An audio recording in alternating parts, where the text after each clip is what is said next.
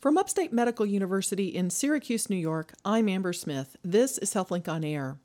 The Food and Drug Administration and other health officials worry about an epidemic of teen nicotine addiction and e cigarette use called vaping. Here in the HealthLink on Air studio to talk about this and other drug abuse trends in Central New York are Michelle Caliva and Lee Livermore from the Upstate New York Poison Center. Thank you both for being here. Thank you. Well, let's start with vaping and the use of e cigarettes. Um, from what I've read, one of the companies that makes one of the better known brands, Juul, um, they're required to show the FDA that they offer more public health benefits than risks. And there's news reports on Juul trying to recruit scientists to help them do this. So, are there any public health benefits to vaping? Do you understand where they're yeah, going with that? That's a great question. And uh, one of our toxicologists, Dr. Willie Eggleston at the Poison Center, uh, mentioned to me it's it's one thing to have an adult who uses combustible tobacco and then go to a vaping device, um, that there may be um, a better chance of less harm and less risks Oh. because of the chemical changes from burning a product versus vaping a product. Um, but to have teenagers that have never consumed, you know, any type of tobacco product, then all of a sudden start using a vaping device, there is so much unknown about the long-term effects that uh, um, that can't be an, a, a statement that's used across the board for everyone. Does uh, is there any thought that it would uh, be a way to get people off smoking entirely, like they would taper down from cigarettes to uh, e-cigarettes to nothing? Yeah, that's been the argument on the part of the companies that create the vaping devices and sell the, the juices and all. Um, but there's really not a lot of evidence out there that proves that that's true. Uh, some of the evidence that they do show in very limited studies that um, people tend to use both of them. And in the places where they can't use uh, tobacco products, they use vaping products. Um, and for youth that start out with a vaping device, as they get older, there's more of a trend for them to go to tobacco based uh, combustible products. Well, let me tell listeners, um, Lee, you're the public education coordinator, and Michelle, you're the administrative director at the Upstate New York Poison Center. Now, how big of a problem or a concern are e-cigarettes in Central New York? Well, we believe that it's a significant concern because Lee keeps getting invited to speak at the local high schools. Um, so the the principals of the schools, the administrators clearly see it as an issue. Um, the the invitations are numerous, and Okay. probably three or four times a week, Lee is doing a program. Well, is is nicotine the problem? I mean, wh- why are they dangerous? Well, um, they're dangerous in the sense as to they've been marketed specifically to teenagers because of the flavor trap. And it doesn't have all the undesirable effects that tobacco does. Um, that uh, I think one of the major appeals with the younger generations is the technology aspect.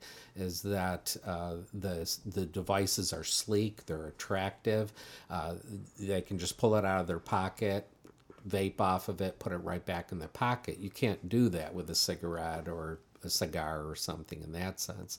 But they sell it on the flavoring aspect and the marketing, in particular from Juul, which um, had been uh, cited for this, is that they use uh, the social media uh, to promote their products and uh, kids look at all the different flavors and how they name the flavors. They make it attractive and interesting so that kids go well it's only flavor it's only water.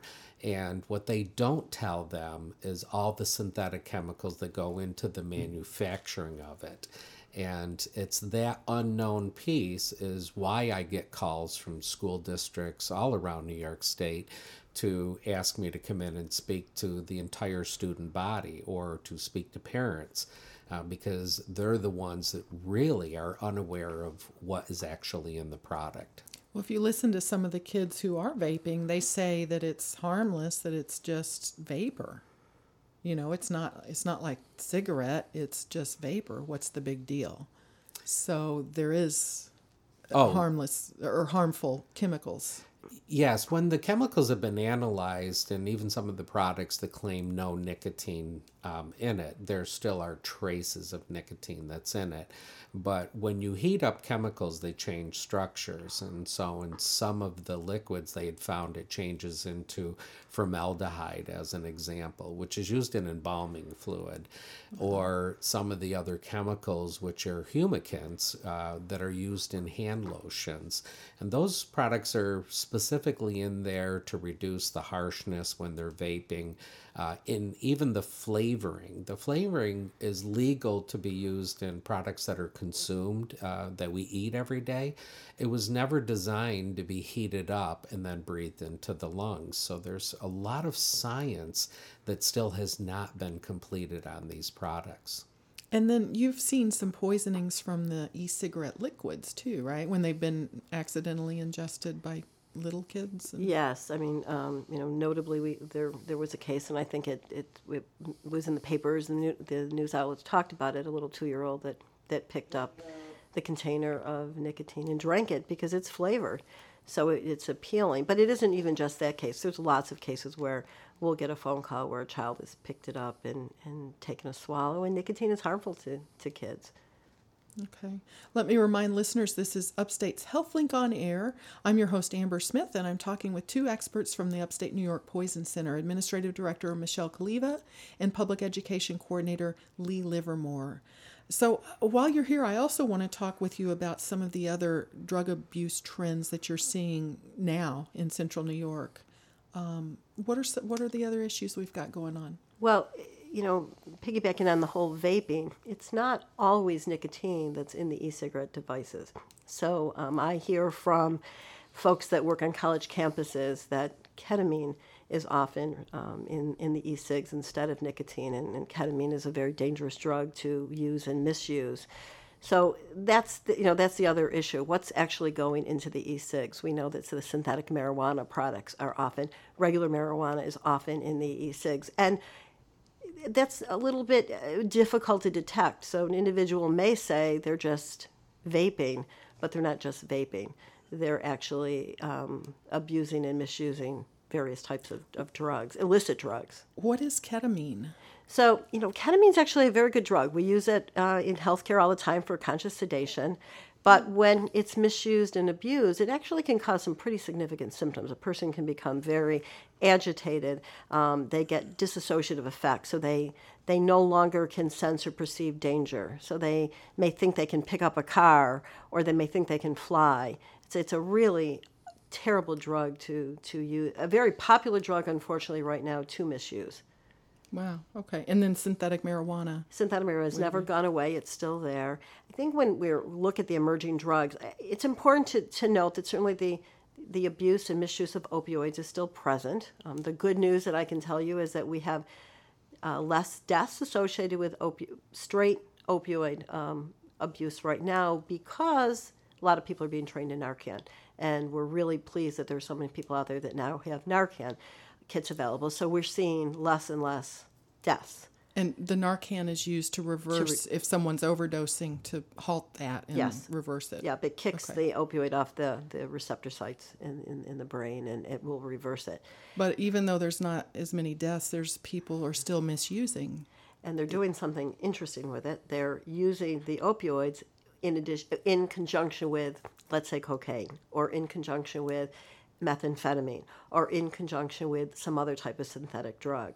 So now, when they overdose, they're presenting with a pretty mixed clinical presentation. So they'll have all the the uh, stimulant pres- clinical effects as well as all the depressant clinical effects. So that's where we're seeing, you know, really bad, sad outcomes. It's that combination. That's got to be hard to take care of someone. You might reverse them with Narcan, but then they still have. Then you're still dealing with the cardiac effects and all the other effects. Yes, it's a bit of a, of a challenge.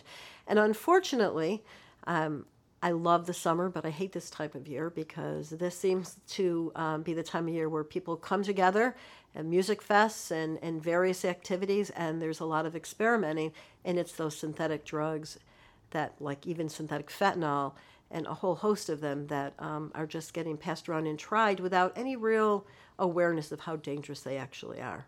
So, uh, Lee, are we seeing this at the music festivals in Syracuse and Central New York? Are we seeing drugs being passed around? Yeah, you can find drugs anywhere at any event. And part of what Michelle is uh, referring to when someone talks about the drug ecstasy or Molly or MDMA, um, whatever they want to call it, uh, those are some of the popular ones because for five or ten dollars they can get a couple of tabs or pills or capsules and they enjoy the music. It enhances the music experience.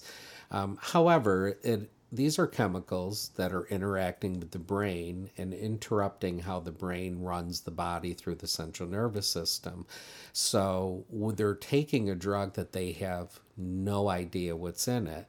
And perhaps most of the time, the person selling the drug has no idea what's in it. And from the Poison Center perspective, we find out about it when the person presents to the emergency room.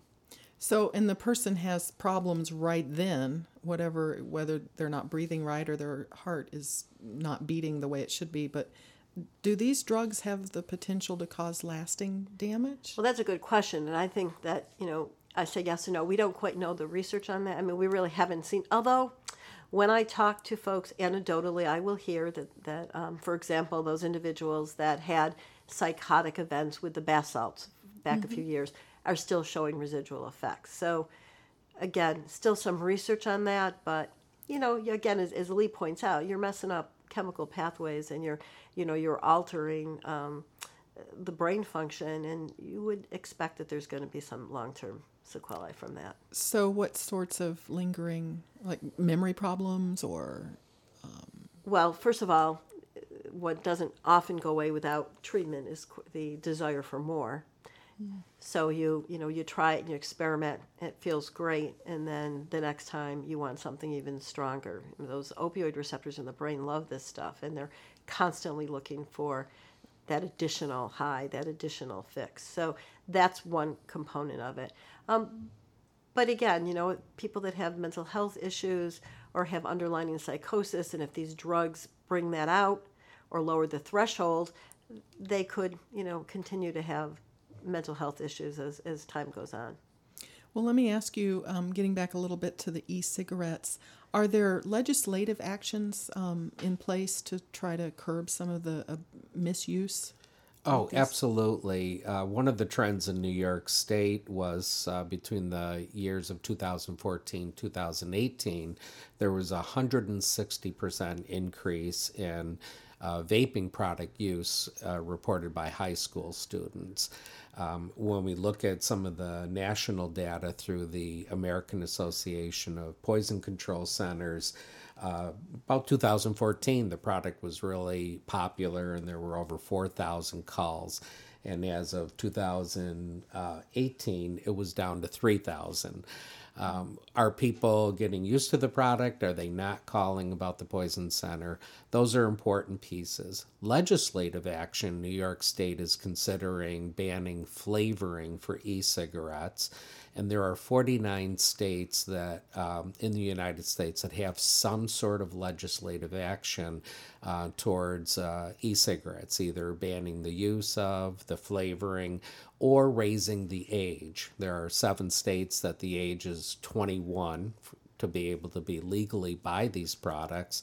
And New York State is one of the states that is considering raising the age to 21 for uh, tobacco and e cigarette products. So, right now in New York State, there's not an age limit, or is it? 18. 18. So, you have to be 18 to buy the device, and I assume the liquids too. Yes, uh, and that's if you walk into a store to buy it. Um, online, we know that there's many ways to get around it. Um, you click a button, say yes, I'm 21, and maybe you put a false date in. Um, and uh, where parents, um, uh, kids will get gift cards, and they they act like a credit card. They use those to buy the products online, so they don't have to, uh, you know, give up a bank account information or have an actual credit card. So we try to look at all the conveniences, and then uh, there's always the popular, hey, how can I use this sure. to buy something that I shouldn't be buying? Well, well, this has been very good information from both of you. I thank you for, for being here. My guests have been Administrative Director Michelle Caliva and Public Education Coordinator Lee Livermore from the Upstate New York Poison Center. Thank you both. I'm Amber Smith for Upstate's podcast and talk show, HealthLink on Air.